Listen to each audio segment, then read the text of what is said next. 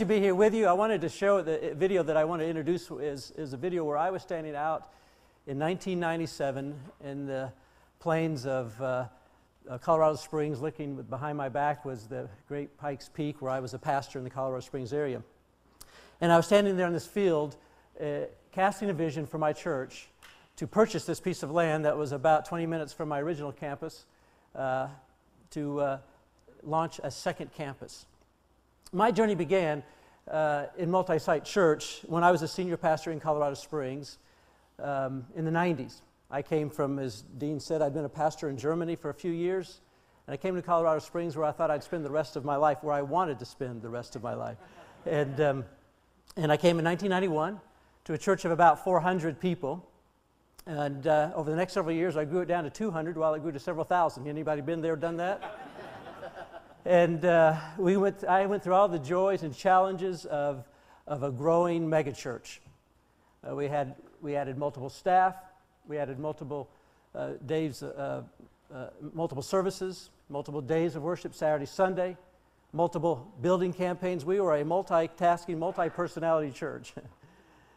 Raised millions of dollars to invest in a facility and a location. And at the end of the day, we found ourselves the same place where we started several years earlier out of room, out of space, and now there's no more room to expand on our 20 acres of land. Freeway to one side, mountain on the next, cliff on the next. We're done. There's nothing else we can do in terms of expanding that location. And in a great spot in Colorado Springs, on the north side of Colorado Springs, kind of backed up to the Air Force Academy. And uh, great new facilities, lots of investment there, no desire to want to leave that place. So, what do you do in the mid 90s when you find yourself out of room, out of space, and no more ability to expand in that current location? It was about that same time that um, I got a call from my a friend uh, who uh, of, a, of, a, of, a, little church up in Chicago called Willow Creek Community Church, and um, we had joined their fledgling movement called the Willow Creek Association. Anybody, any members of, the, of that association here today? Uh, network of over uh, 20,000 churches across the world. And, uh, but this was kind of a new movement in the 90s. And they called and said, Jim, would you be willing to do an experiment with us? As you know, if, you, if you've been know anything about Willow Creek, it's one of the things that it has done over the years. It's, it's a conference provider and uh, they have done a number of conferences. They're the, they're the world class conference provider for, for churches.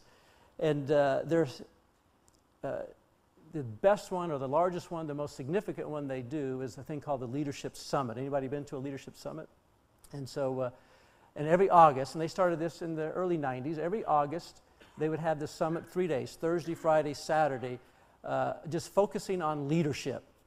A lot like what we've done here. As a matter of fact, this reminds me a lot, Dean, of on a smaller scale of what the Leadership Summit's all about. And we would bring in the best leaders from all disciplines the government, from military, business, church leaders to see what could we learn, or what could they learn, what can we learn from leaders in every discipline. Some Christians, some not Christians, but what can we learn from leaders uh, that can help us be better church leaders? A lot of what Dean, the kind of stuff that Dean has shared. Professors from Harvard and President of the United States and John Ma- Maxwell and people like that. And so uh, after about four years of that, they totally maxed out their 4,500 seat auditorium. And so they called me and said, Jim, would you be willing to be one of five churches across the country that would be willing to host our leadership summit for, with a live satellite feed to your place in Colorado so that the local church leaders in Colorado can come there instead of Chicago? Say it'd be a lot less expensive, and um, we can extend this conference across the country this way. Now, today in, in 2010, that doesn't sound like a dramatic idea, but in the mid 1990s, that was a radical concept, especially for a church to do something like that. And so we were sitting in our new uh, 1,200 seat auditorium, and um, I said, sure, we'd be glad to do, do, that. And so we hosted that in 1996. And uh, I'm sitting in the auditorium with several hundred church leaders from, from uh, Colorado in my new facility. And I'm watching the screen, and I'm watching them, and I'm watching the screen, and I'm thinking, this is working. Thursday, Friday, Saturday, teaching content, worship over video, live from satellite, through a satellite feed. We're experiencing it in Chicago, and God is working. And I'm thinking, I wonder, I had this crazy idea. I wonder if this could work every week for us as a church. And so I went to my elders my, uh, a couple weeks after that conference and said, um, You know, we uh, just hosted this summit, uh, satellite feed from Chicago, uh, big screens, you know, in the auditorium. And, and uh, uh, I got to thinking, now, parenthesis here, we've been wrestling with what do we do with all of our growth? Someone in our church had offered, a builder in our church had offered us, had some land about 10 miles north of Colorado Springs towards Denver. You know, Denver and Colorado Springs are growing together, you know. And uh, he said, Jim, I'd love to have, love to give you a piece of land in that development to put a church in there, for you guys to put a church in there, a Woodman Valley Chapel church in there. And, uh, and so that was kind of sitting on the table for us. So I went to the elders. I said, You know that piece of land that's being offered to us up the road? Right next door to that piece of land, there's a school. Why don't we take our Saturday night service, a video of our Saturday night service, and put a pastor in that school and, sh- and send the video up there with him and have a church up there in that uh, a service up there, simultaneous service in the school of our service here on, from Saturday and Sunday. We'll do it there on Sunday and have, you know, one church in two locations. And they responded the way all church people respond when they f- first hear this concept. Jim, what have you been smoking? what do you got? Are you kidding? Who would want to go to a church and watch a video screen? 1995. Well, fast forward um, 2010, only, 10, only 5 million people across the nation are doing that. The latest book on the multi site church uh, movement called the Multi Site Roadtrip, which I contributed to and uh, highlighted a number of churches around the country that I work with, they indicated that in, on any given Sunday in 2009, over 5 million people were attending a multi campus church somewhere across North America. 10% of all Protestant churchgoers attend now a multi campus church. My elder said back in the mid 90s, who would want to go to church and watch a video screen? but in my mind, I, uh, uh, in my heart, I thought, I think this is the right idea. It just needs a little more time for it to, to grow. By the way, today, uh, Lifeway Research, uh, Lifeway Research is the, the research and arm of the Southern Baptist, uh, did a survey in, in 2008, two years ago. They surveyed pastors, and here's what they surfaced. They, they discovered that 45,000 church leaders, 45,000 church leaders indicate that they will be starting a campus or worship service off campus in the next two years.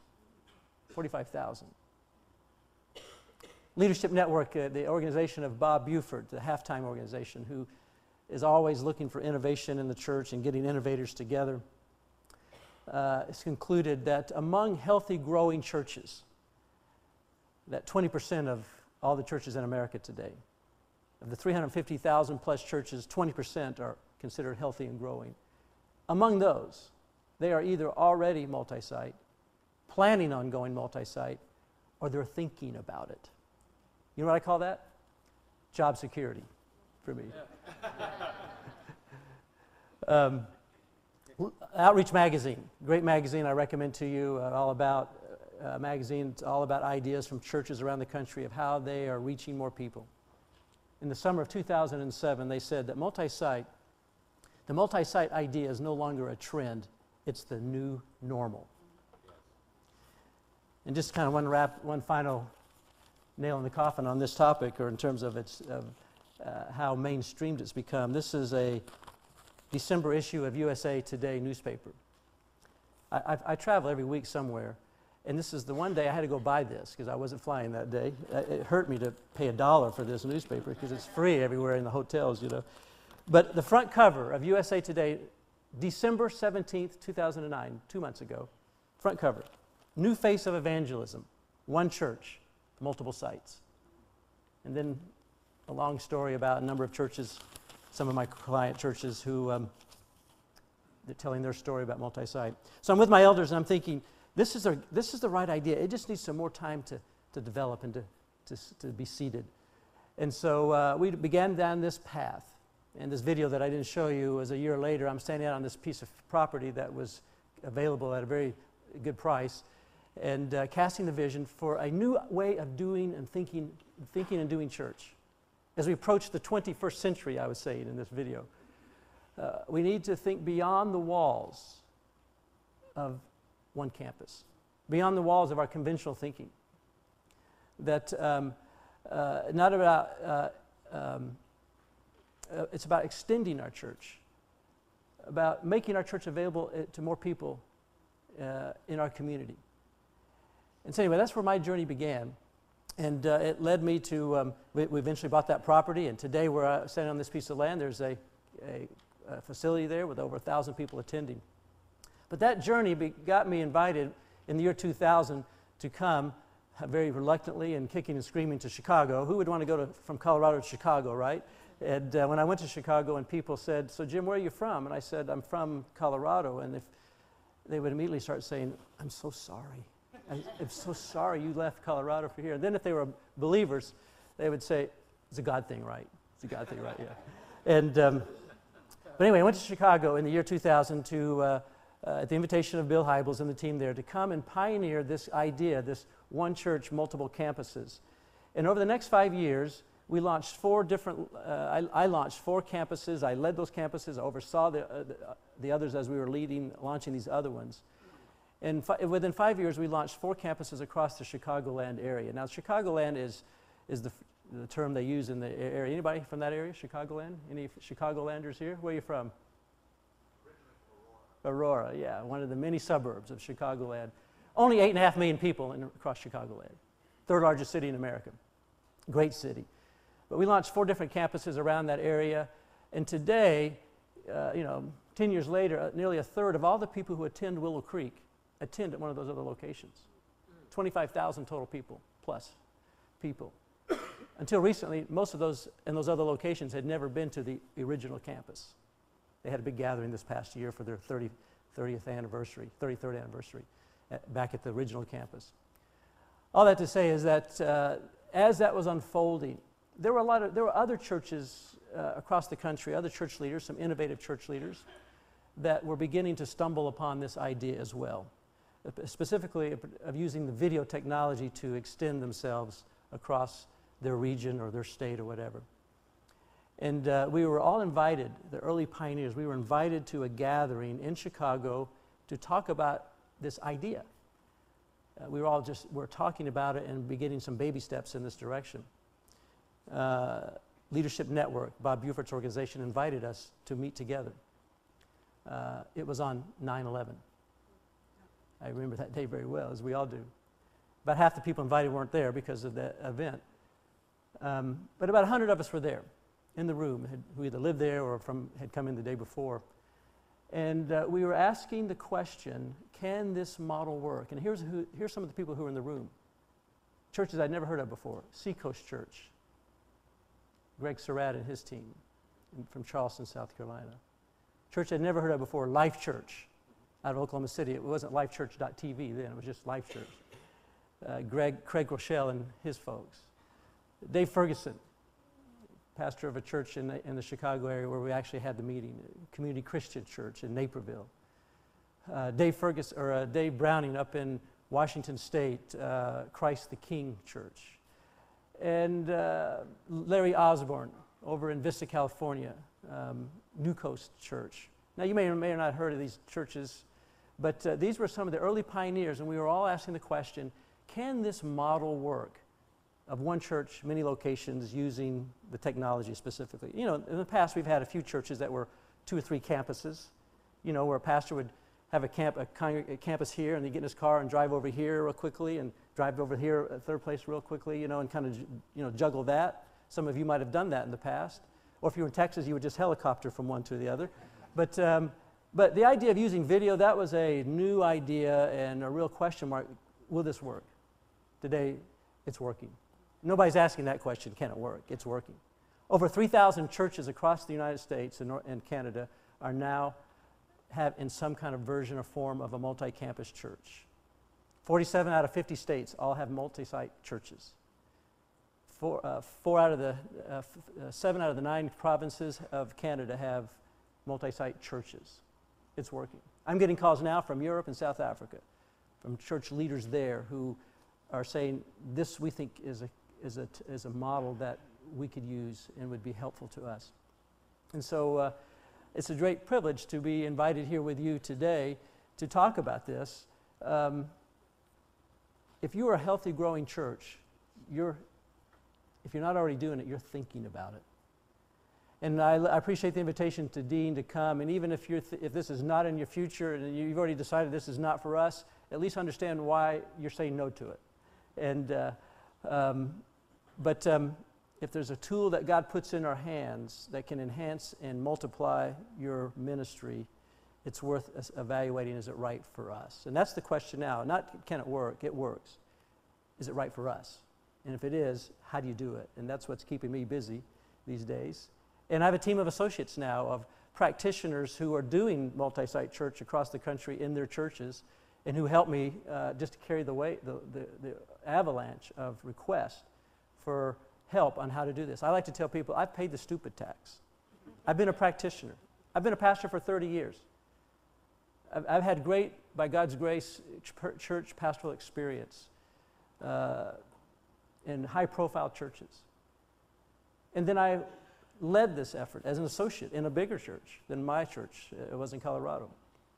And actually launched campuses and oversaw campuses. And, um, and now I have devoted myself for the last five years to uh, serve the body of Christ across the country, and now it looks like around the, outside the country, to help churches develop, decide if this is right for them, and if it is, to help them save a lot of time and money by bringing my depth of experience that I've had in learning through the, all my, my own mistakes and the breadth of other people's experience that I've been able to, to gain from working with so many of them across the country now. I like to say I've paid the stupid tax, and you can pay me and it'll be a whole lot less, or you can pay the stupid tax and, and yourself and it'll be a whole lot more in the long run. And, um, but I also had the breadth of that experience of other people's uh, experience that I have the opportunity and privilege to work with. Now, um, what I'd like to do, what I want to do with you, if we have our, is our PowerPoint going to work at all?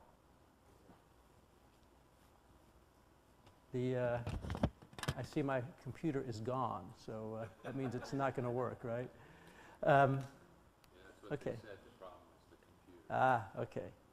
I took it off of the plane the other day, and as I opened it up, the whole laptop, the, the top piece just fell apart in my lap. So, uh, and I'm traveling with this thing. You know. It was working this morning.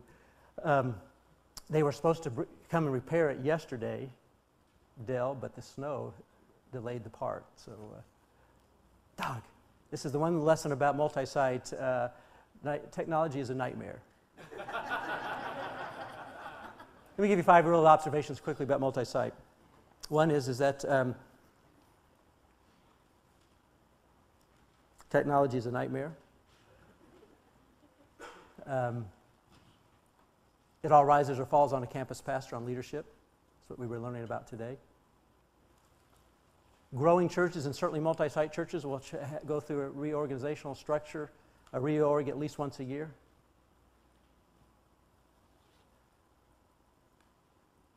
In spite of all that, it's worth it.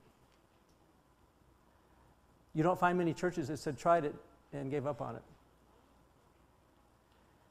Now, what I want to share with you this, in this first session was um, should my church go multi site? Before we do that, let's, we've been sitting for a while.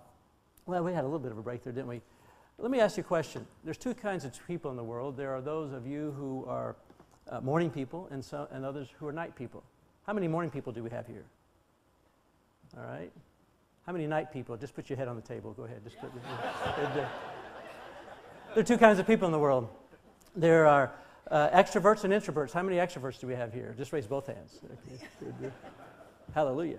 And uh, um, I guess the rest of you were, I won't embarrass you to raise your hand. So, uh, extroverts, introverts.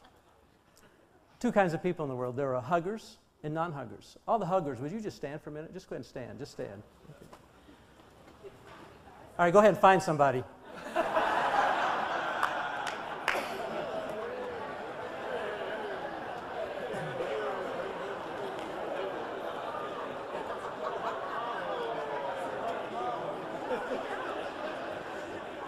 Okay, all right, that's enough hugging. It's okay now? Okay, um, I just bought some time. I think they fixed it. We'll see. Uh, now, I know all you non huggers were saying, don't touch me, don't touch me. So, uh, and, uh, um, what I want to say is that there are two kinds of churches in the world there are multiplying churches, and there are dying churches. Which one are you?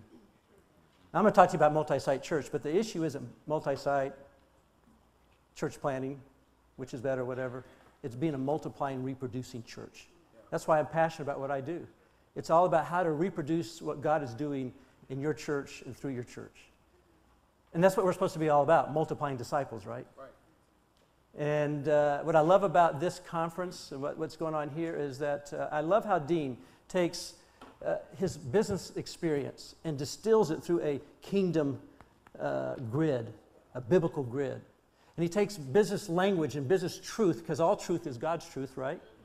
And he distills it through a biblical framework and grid, and then breaks it down to help local church leaders who don't know and live in that world and brings it to you to help you be a more effective leader. I love that about Amen. Dean. Do you agree with that?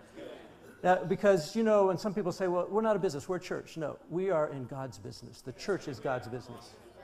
And uh, uh, it ought to be the best led and the best run business in the world. It ought to be the model that others follow. Now, the church is God's business. Uh, he's, bringing, he's in the work of bringing about his kingdom on earth, taking back enemy occupied territory. And the church is the point of the spear of the kingdom. You are church leaders. And so we want to be the best leaders we can be, and we want to reproduce and multiply what we're about. Now, let's see if we have, uh, do we see if we have my video here?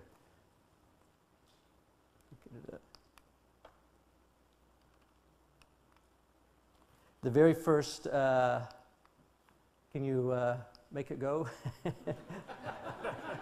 Here we go.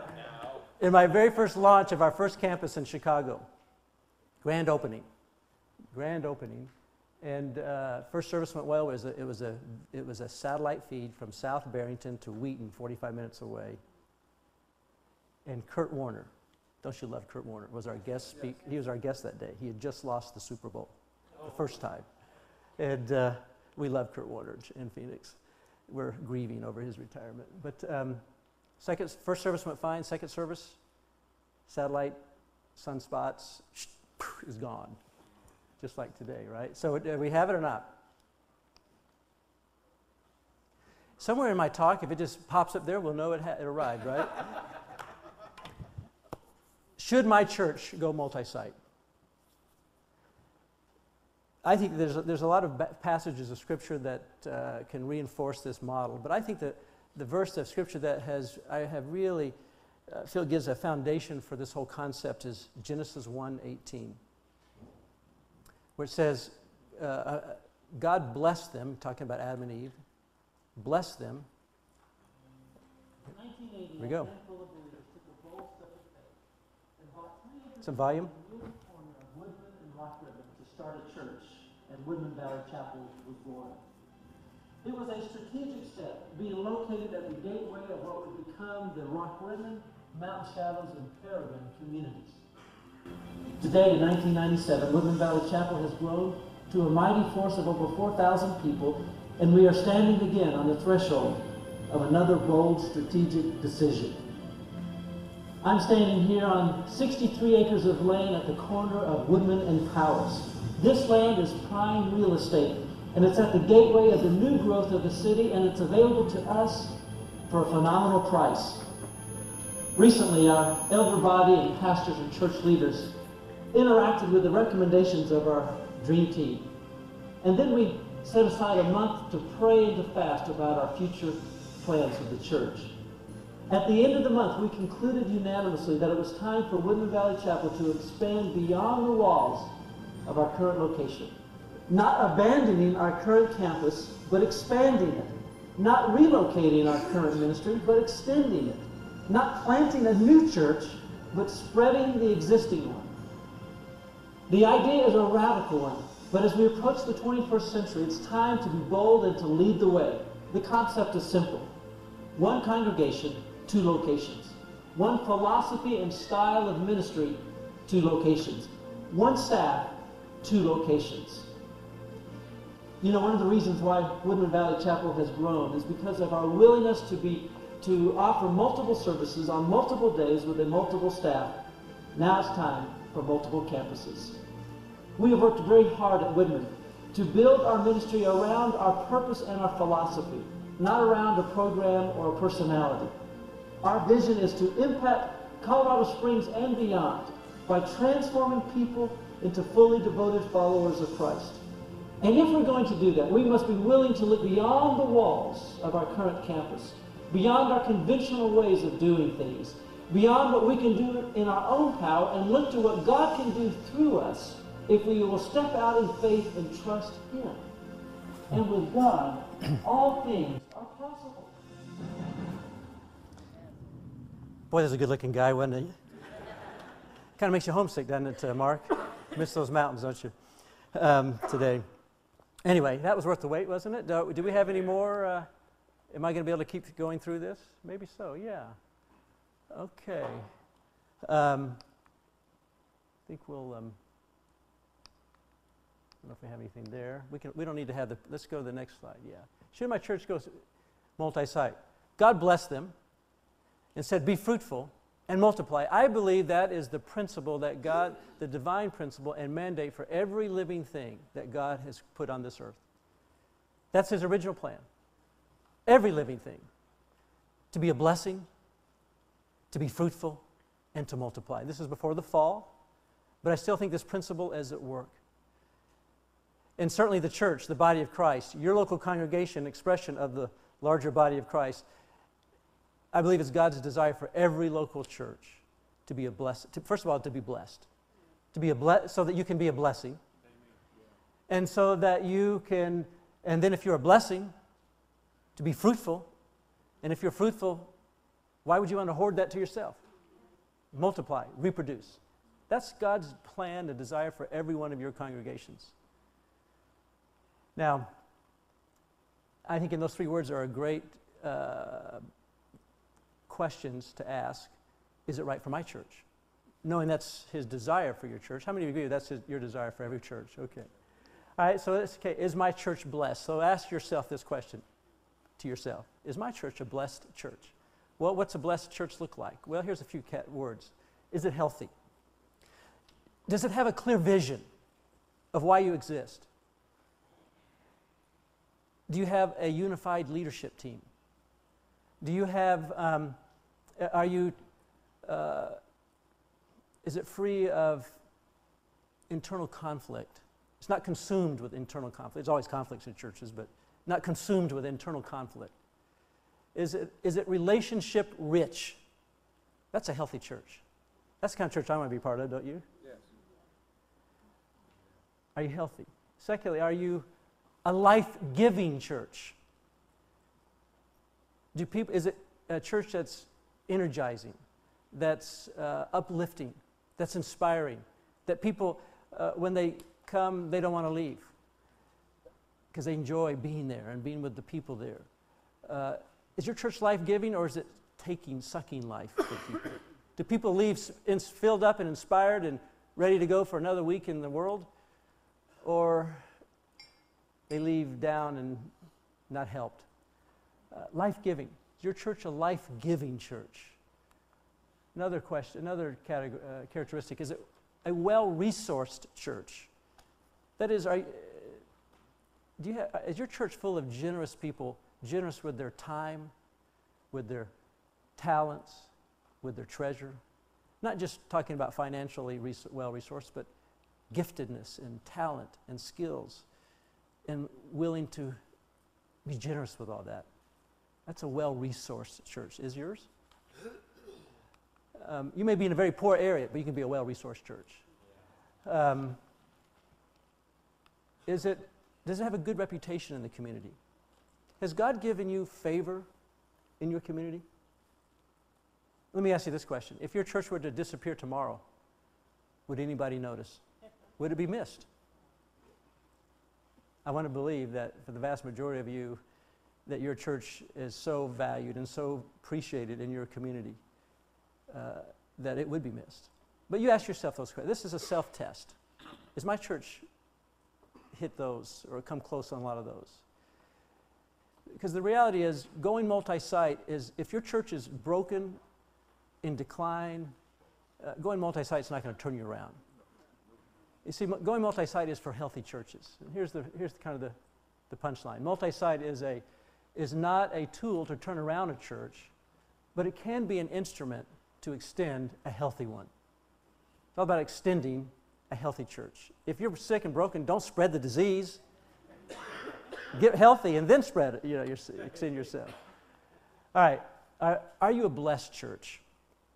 Now, a lot of churches, that's as far as they go. They're blessed, and they just kind of sit on the blessing and hold it to themselves. We, we loved coming together and just be a holy huddle, you know, that kind of thing. Let me ask you this question. Let's talk about, let's see if I have a video here. Some of you know Seacoast Church up in Charleston, one of the leading multi site churches, one of the early pioneers. They have about 18 campuses all over South Carolina, one in Georgia, one in Tennessee, uh, North Carolina, I think. Let's see if we have this.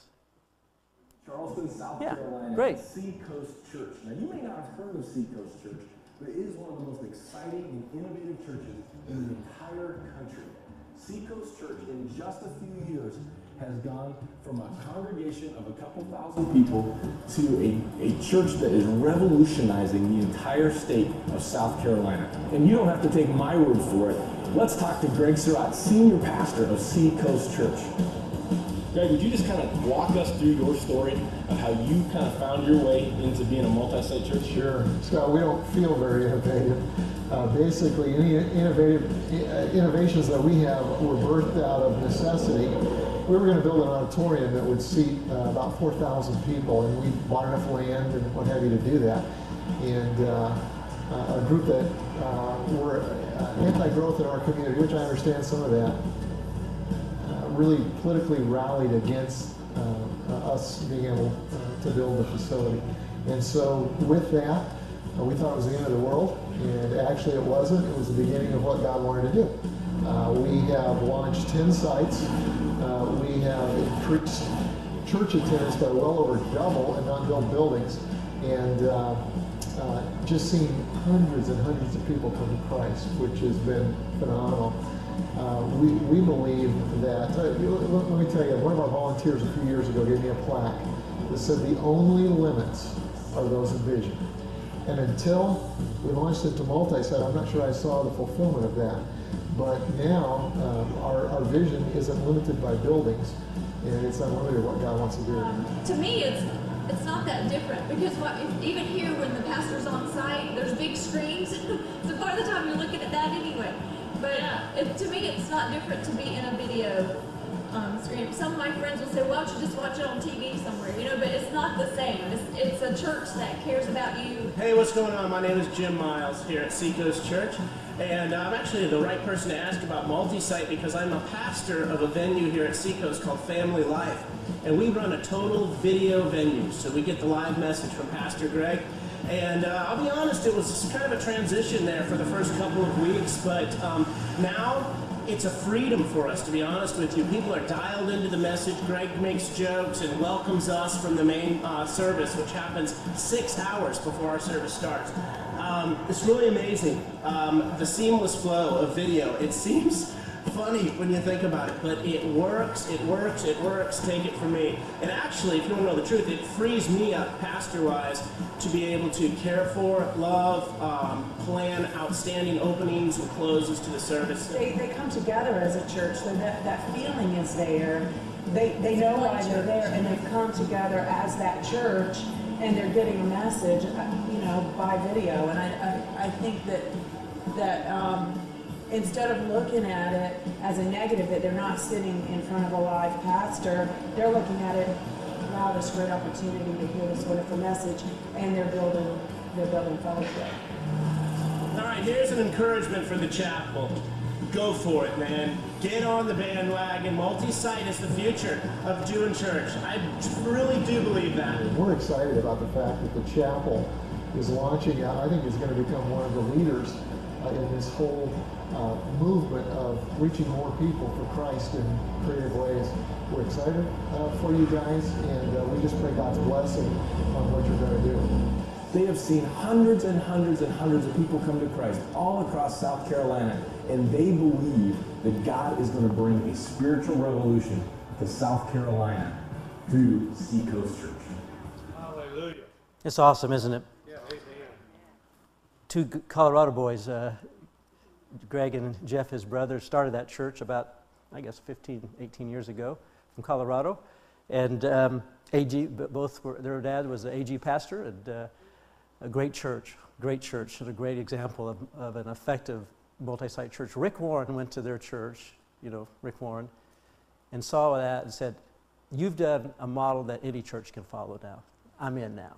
And so uh, his church, this was several years ago, it has a goal of 10 campuses across Southern California. Now, by the way, what I love about Seacoast Church, as they, this is about four years old, that video, they were preparing that for one of my clients, the chapel, which we'll hear from them in a minute in Chicago. Uh, they've, while they've launched, I think have about 18 campuses now, there's like 10 on that one across South Carolina.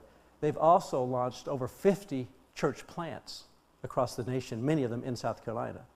So it's not an either or situation. It's all about being a reproducing, multiplying church. One track is do multi campuses, which is one track. Another track is church planting. Both are needed and important, and both have a different process, but the, at, at the end of the day, they have the same outcome. There's a new congregation that exists in the community that didn't have that congregation before. At the end of the day, it's all about new churches, right? And we know that new churches reach more people better, faster, cheaper than existing churches. Because if they don't reach some people in the first several years, they go out of business. but what happens many times in a local church is that we get a church started, then we get a handful of people, and then we get all consumed with taking care of those folks. And, we've, and we lose. It's easy to default away from keeping our focus out there on the people who need our church and, more importantly, need, need God in their life. Now, um, uh, so a good example of a church that was blessed and, uh, and found themselves restricted by zoning laws. They were going to build a big mega campus. And the local community rised up and said, no, we're not going to let you do that. The local, you know, uh, political uh, leaders. And, uh, and shut them down, wouldn't allow them to do that. And so they, as, he, as Greg kind of alluded to, they had to get creative. And see, this started, the multi site church model started as a, as a band aid for mega churches who found themselves out of room, like, like myself, or like or zoning restrictions, which is increasingly happening around the country. And, uh, and they've got great things going on there. They're drawing great crowds, and be, for circumstances beyond their control, they were unable to expand anymore. So this started as a band aid for megachurches. What quickly happened as we got into this movement is that this is it moved way beyond a band aid for megachurches out of space or having zoning restrictions, that any healthy growing church can be a multi site church. Oh. As a matter of fact, of the 3,000 plus churches around the country that are multi site today, only about a fourth of those are, quote, megachurches, 2,000 or more people on a weekend service. Started out to be a big church uh, band aid, it became a healthy church strategy. Your church, regardless of size, 200, 2,000, 20,000 can be a multi site church. One of my associates is a guy named Charles Hill. Charles Hill went to Ohio back uh, early this, this decade, and uh, London, Loudonville, Ohio. Anybody know where that is? You're the only person that I've ever had, has known that besides, where is that? Uh, it's way out in the sticks. Isn't it? Yeah. it's a small rural town in Ohio. He went there, and over the seven years that he was there, it grew from 300 to 600 to 900 to over 1,000 people in three different locations. Every time they got to about 300, they launched another campus in the next town, in the next town. And uh, one church, three locations, and not only that, they had a, a fourth location in China. His dad, his parents, Charles's parents, are business people in China. They have a house church in China. And so they send the video every week, and they do church in China. So they're a four campus church from Loudonville, Ohio. One church, four locations, over a thousand plus people, uh, you know, in Ohio attending, in a small rural church community, a rural community. He was so effective at this and so excited about it that he created a, a, a seminar called Church in the Sticks. And it's for churches, small churches in the rural communities who have a vision to reach their communities, to be a reproducing, multiplying church. And so two or three times a year, he has a big conference, and there are a lot of guys like Charles who are doing this in small areas. And what I love about the, rural, about the multi site model is that this brings hope to the, rural, the abandoned rural backwaters of our country that often cannot sustain a healthy church. They don't have the resources. They don't have the preachers. If you're a good preacher in the, in the rural community, what happens? Some suburban big church picks you off and, and hires you, brings you in, right? And so, but they have a lot of good pastors and, and shepherds and leaders and technical people and musicians in the rural areas. But often there's a lacking of uh, good preaching in those areas because they can't sustain those. This offers hope for them. And uh, Charles is on my team now, and um, uh, he actually has left Ohio. At, at, well, I mean, he left to go now. He's doing this all over again in Utah, outside of Salt Lake. Very tough area. And, uh, but God's going to use them greatly. So, is your church, is my church fruitful? So, you're a blessed church, but are you a fruitful church? What, what's, a, what's a way to evaluate that? Um, do you have effective ministries? I love what you were sharing today, Dean, all about this, this process here, this process. Do you have ministries? Churches have got to give people next steps. You got to help people. Uh, next steps is a big question to put in your church strategy. How do you help people go from far from God to just get into your front door. And then how do you go when they're, they're seeking or they're exploring and you help them to the next step? And then those who are new believers, what's their next step? And then for those who are maturing believers, what's their next step? We, we got to be creating processes to take people through. Do you have a discipleship process? It's not just about getting a big crowd. We can get big crowds, but are you taking growing people?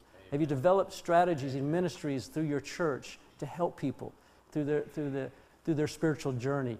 Uh, is it effective? Are, they, um, are you reaching people? Are people far from God stumbling into your church or coming into your church? Uh, are, are, are, there stories of life change? Are people being saved? Are, are marriages being healed? Are families getting put back together? Um, are makeovers happening your, through your church? Life makeovers. Uh, are you baptizing people? The vast majority of churches never baptize anybody. That's one of the first fruits of a, of a growing, uh, outreaching church. Is your church outreach oriented? Is it externally focused? Good. Those are some of the characteristics of a are you reaching people? The experts say that a church that's a growing church is defined as a church that grows at least 5% a year.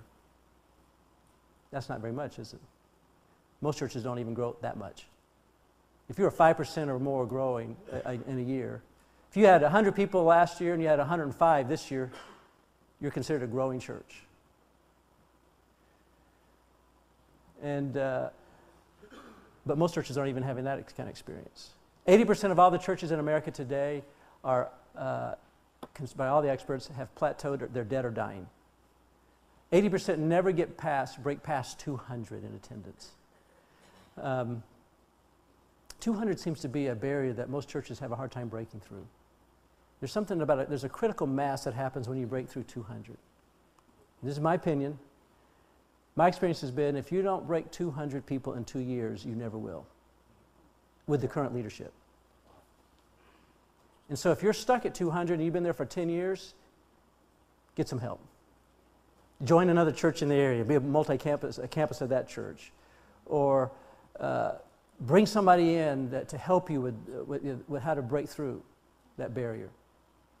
Why? Because I believe God's desire for every church, living thing is to be blessed, to be fruitful, to multiply. Amen. And, um, you know, the church in Jerusalem was the first megachurch.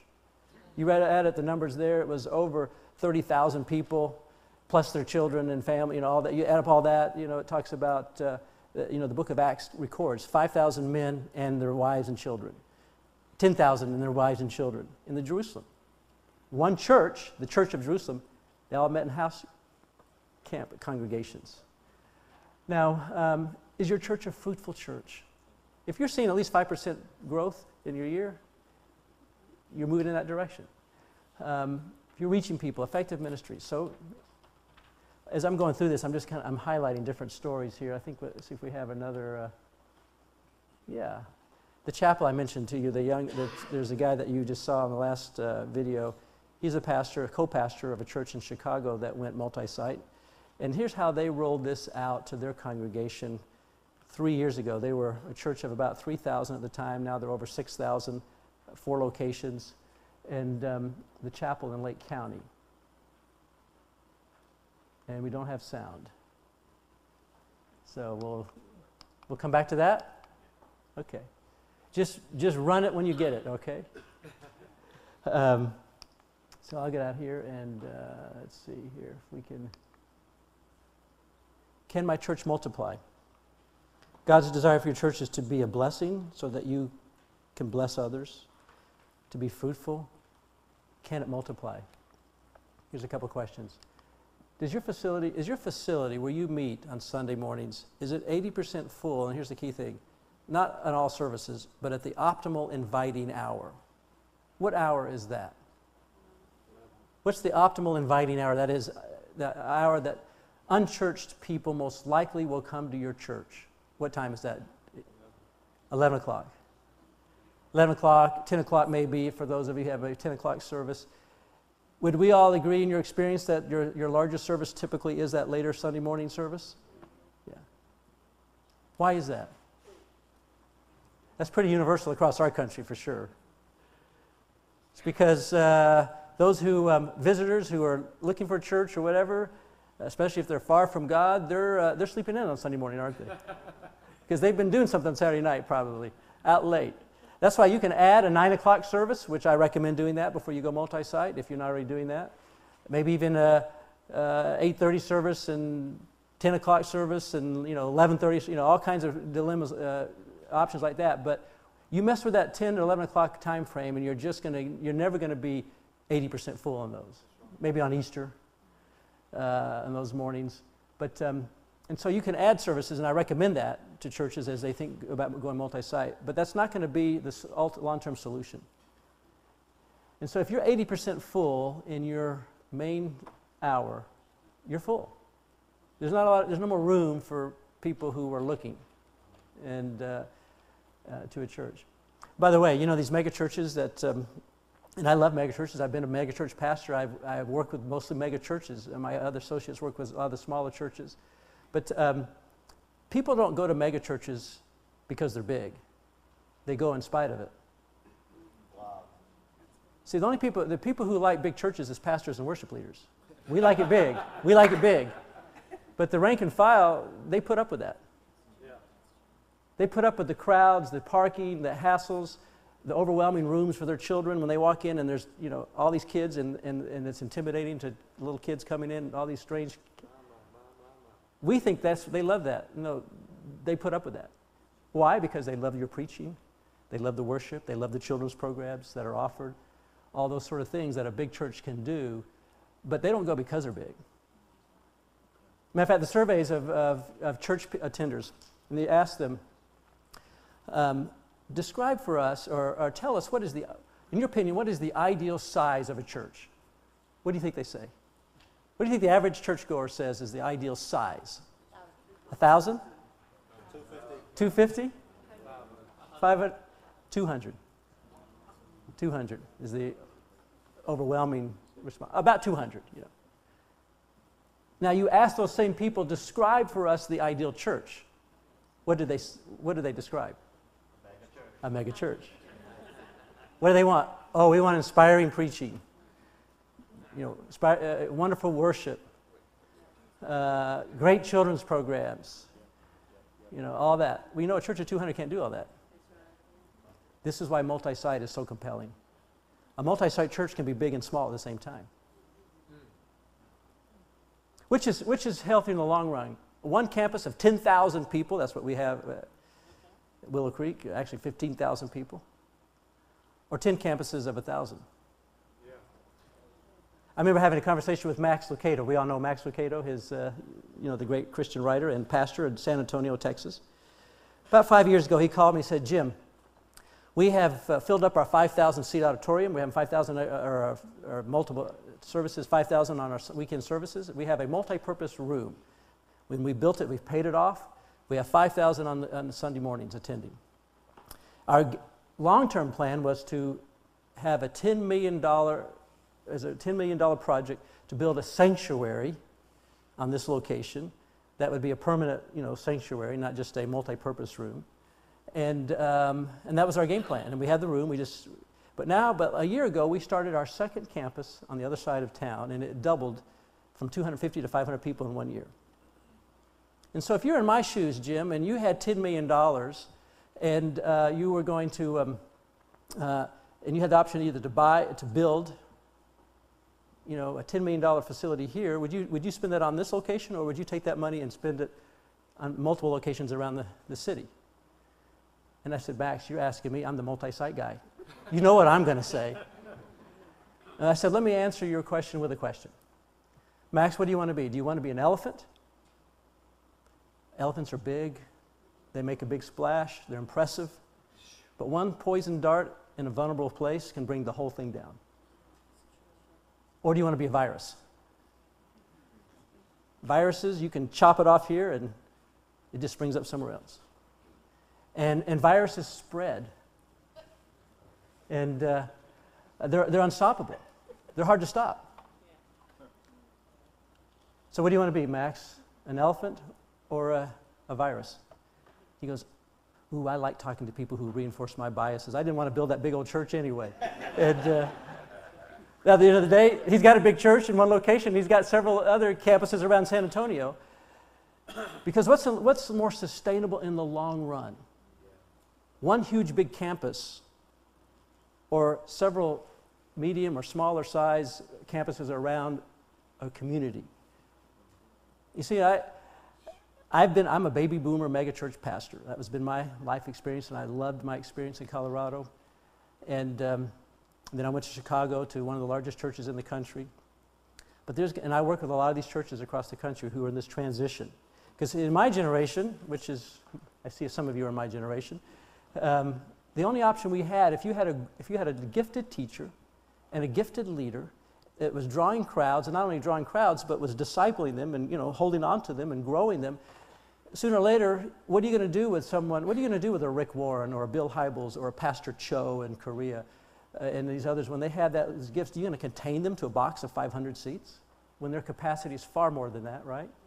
You know, and all of us have some are one. Some of us are one talent, three talent, five talent. That's a Holy Spirit distribution uh, system, uh, you know, and. Uh, uh, that was the only option we had is those individuals buy land, build buildings.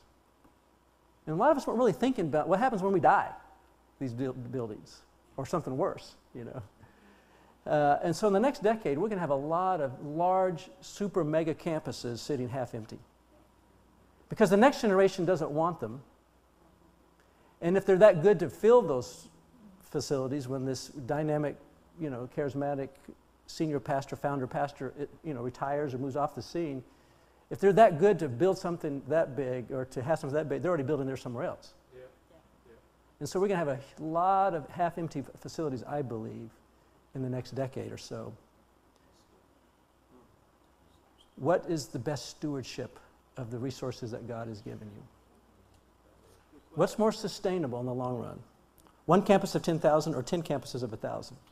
Or one campus of 5,000 or, or 10 campuses of 500 in the long run. Community, is your community 50% unchurched? is it? Is it here? Uh, According to Outreach Magazine, they do this survey every year. 83% of Americans, latest survey, you know, a year ago, unchurched. Don't go to anybody's church. Nationwide average. 83%. We have 17% of people in, in America are regular churchgoers. We have a huge mission field. Some would say, some have said, we're the largest spe- English-speaking mission nation in the world, second only to India and China, as the largest, you know, all the nations. Now, um, it's really easy to figure this out in your community. I, I lived in, I was involved with Lake County in Chicago, is a good example. That's the northern county of Chicagoland. That's a county of 750,000 people, three quarters of a million people. There's about not quite 400 churches, Protestant and Catholic, in that county. Now, according to uh, Life's Way, Ed Stetzer, the average church size in America, by the way, is 75 people. Dropped from 100 a few years ago. Average church size. Now, let's say those 400 churches in Lake County Let's be really generous and give them 200 each, average. Not 75, but 200. So if you multiply 400 churches, which really isn't 400, but let's round it off 400 churches times 200. It's hard for me to do math in public, but uh, so you got your papers there. 400 times 200 is how many people in church on a given Sunday in Lake County, Chicago? What would that be? 80,000. And how many people live in that county? So, how many people unchurched in that county? Almost 90%, isn't it? That's America today. Even here in the Bible Belt. In the Bible Belt, which I grew up in, my folks from Alabama, went to college down here, a little suburb down the road called Atlanta, Georgia. And uh, uh, there's enough churchianity in, in the South to inoculate people against the real disease. You hear what I'm saying? Now, the, the exciting thing I'm seeing is a whole other generation who've checked out of church in the last couple of generations who are discovering it for the first time. That's a great opportunity. And they're discovering better expressions of it by their peers who are starting these churches and that sort of thing. So the, the question is can my church multiply? Is your room, is your primary time full or close? Even more importantly, is your community, uh, is, your, is there a harvest field in your community? How many of you all agree? We'd all agree with that. It's anywhere from 50% to 90%. Uh, I, I work with John Ortberg's church up in Menlo Park, California, the Bay Area, Silicon Valley, 93% unchurched. We have a great opportunity, don't we? Can my church multiply? Let's see. Multi site is not a fad to jump on, but a proven strategy to reproduce healthy, fruitful churches. It's not for every church. If you're broken, dysfunctional, unhealthy, you're not ready to go multi site. You need to go to more courses with Dean and uh, get healthy and then reproduce yourself. You don't have to be perfect, church. Don't have any perfect churches. But are you a healthy, growing church? Are you, you have a, a passion for the lost? Healthy, growing churches are either doing multi site, planning on it, or they're thinking about it because this is a tool now that's in the toolbox that we didn't have 10 years ago. And it's become a proven tool. Hey everybody, welcome to Oklahoma City and LifeChurch.tv. This is an incredible church that I'm so excited to introduce you to because they're one of the first that has really begun this thing called multi-site churches. And they've done a phenomenal job at it and really proven how effective it can be. Let me tell you Life Church's story. They began back in 1996. They just celebrated their 10 year anniversary. And Pastor Craig Groeschel was the founding pastor. He had about 100 people. They met in a dance studio that they rented. Well, like our church, they saw the power of Jesus Christ beginning to transform lives. People started to come and the church started to grow, and more and more people fell in love with the Lord. And then, wouldn't you know, in the year 2000, they outgrew their very first facility and they had a problem. They didn't know where to put the people. They were about two and a half thousand people in the year 2000. At that same time, Pastor Craig's wife had a baby on Sunday morning. You know, that always happens to us pastors. Right when you're supposed to preach, a disaster occurs.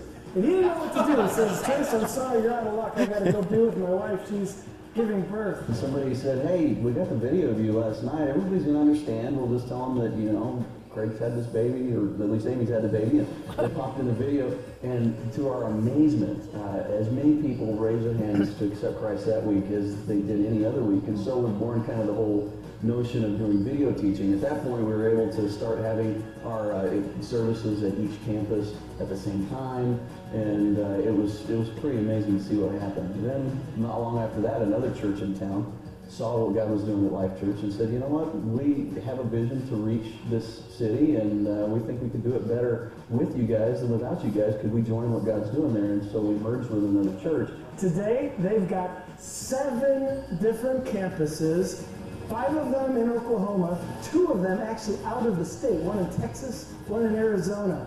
They have 31 different services every single uh, weekend. And they reach now a total of 15,000 people each weekend. It is one of the more affordable ways to impact a large number of amazing. people. Um, it's just so much cheaper to start a new campus than to build a new building. Um, you know, we could go into a $40 million building project to reach another 7,000 people, or we could take that $40 million and plant 40 new campuses and get, you know, 1,000 people on each of those campuses. Uh, which one's better use of dollars? And I think it's the most cost, the most cost-effective way to grow a church in America today. How many people do you think Life Church will be able to minister to in the years ahead? Oh, that's, that's the potential is uh, impossible to, to calculate. Yeah. Um, man, I think that we will be ministering to 100,000 before long. Um, and uh, it's, it's going to blow us away how quickly that's going to get there. There are, there, there are. It's, uh, you know, uh, it's one of those things that truly does become God-sized. Folks, it is incredible to see just how powerful this multi-site strategy is and how it can be a tool in the hands of God to expand the impact of the local church and to reach more people with the transforming truth of Jesus Christ. Hi, my name is Craig Groeschel, and uh, I'm honored to pastor a multi-site church.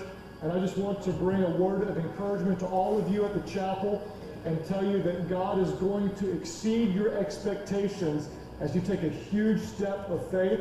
I've had some time with uh, Scott and Jeff, and uh, you are led by awesome, awesome men of God with Jim Tomberlin in the mix and all that God has done in such a short period of time. I want to encourage you. It can be a little scary going multi-site. Buckle up your seatbelt because you're going to see God do more than you ever imagined. God bless you guys in an awesome way as the chapel takes Jesus to the world. Are you getting a little excited about the potential? You can do this. Yes, you can. we can do it. You can do this. Now, um, do we have? Um, we, let me see if I can go back to catch one more interview, one more uh, story from another church here. Can we go back to the uh, middle there? Is your church a blessed church? Is it fruitful? Is it multiplying? If it is, why wouldn't you do this? And if you wouldn't do this, do something else that, that is, if you can't find something, if you can find something more effective, then do that. I like to say to churches uh, who are, when I'm in, with them, I go to their nice campuses and they've got nice facilities and they've got a great staff team and they've got the technology and they've got influence in the city. And, and I say to them, surely your vision is greater than just having a big campus. Surely it's bigger than that. When a lot of these young guys who build these big campuses and they are, move into them, and I, I meet with them, and I said, surely uh, is, your vision is more than just having a nice campus. Now you just join the other 1,500 megachurch campuses around the country. Now what are you going to do with it? See, the goal isn't the goal of church ministry isn't to build a church building. It's to transform a community. And, and, and, to, and buildings are just tools now. They're good tools, they're important tools. But we have made that the, the, the, the, the definition of success is a big building. It's just a vehicle. It's a vehicle for the good, the good news. And, uh, and when you think multi site, when you start thinking beyond the walls of your current facility, every potential place where there's a roof in this community is a place for you to do church. That's why we have churches today that meet in bars, that meet in jails, that meet in YMCAs, in public schools, theaters, U.S. Navy ships, satellite feed. When you start thinking outside the box, it's unlimited where you can go and, uh, and where your church can go. And now, the next session we're going to have after lunch, I want to talk to you about uh, some of the uh, best practices of succeeding multi campus churches. Now, most of these are ones that, whether you're multi campus or not, you can benefit from in your situation. But I'm going to talk to you about there's some, there's some things we've learned. Every multi site church in America today, the 3,000 plus, is unique and different. There's not a one size fits all, there's not a formula that they all follow. Everyone's unique, has a unique church print. But they all have, will all have to re- address what I call 10 basic questions. How they answer those questions and address those could be all over the map. And that's what I do with churches when I come in the first time is let's talk about the issues you're going to have to walk through, the, the questions you're going to have to answer if you're going to go down the multi-site path. But um, um, all are unique and different. And I want to share with you, but there are, we, in the 10 years or so now that we've been in this movement, there's some best practices that are emerging. Here's, here is the, here's what these churches that are doing it well and being effective, here's what we tend to see from them. I want to talk to you about that next, in our next session. Is that okay? All right. And uh, hopefully we'll have some more. I like to uh, supplement along the way with stories from other churches and that sort of thing because that, that- to me, it's, it's all about the stories. It's the stories, isn't it? I can give you some help on steps and principles and, uh, you know, some of the, avoid some of the, the minds of walking through the minefield of all this. But um, it's these powerful stories of other churches that are doing this. Now, let's give a hand to our great tech crew because this is always a uh, challenge.